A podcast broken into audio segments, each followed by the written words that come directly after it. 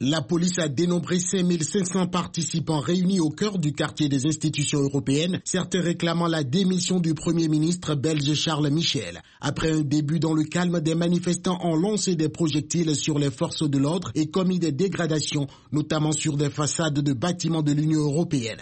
La police a répliqué en faisant usage de gaz lacrymogène et de lances à eau. Les forces de l'ordre ont procédé à au moins 90 interpellations. Une contre-manifestation organisée par un collectif d'organisations appelant à ne pas stigmatiser les migrants a réuni de son côté sans incident un millier de participants dans un autre quartier de Bruxelles. Les opposants au pacte de l'ONU sur les migrations adopté récemment par plus de 150 pays ont baptisé leur rassemblement Marche contre Marrakech en référence à la ville marocaine où a été formellement approuvé le texte controversé.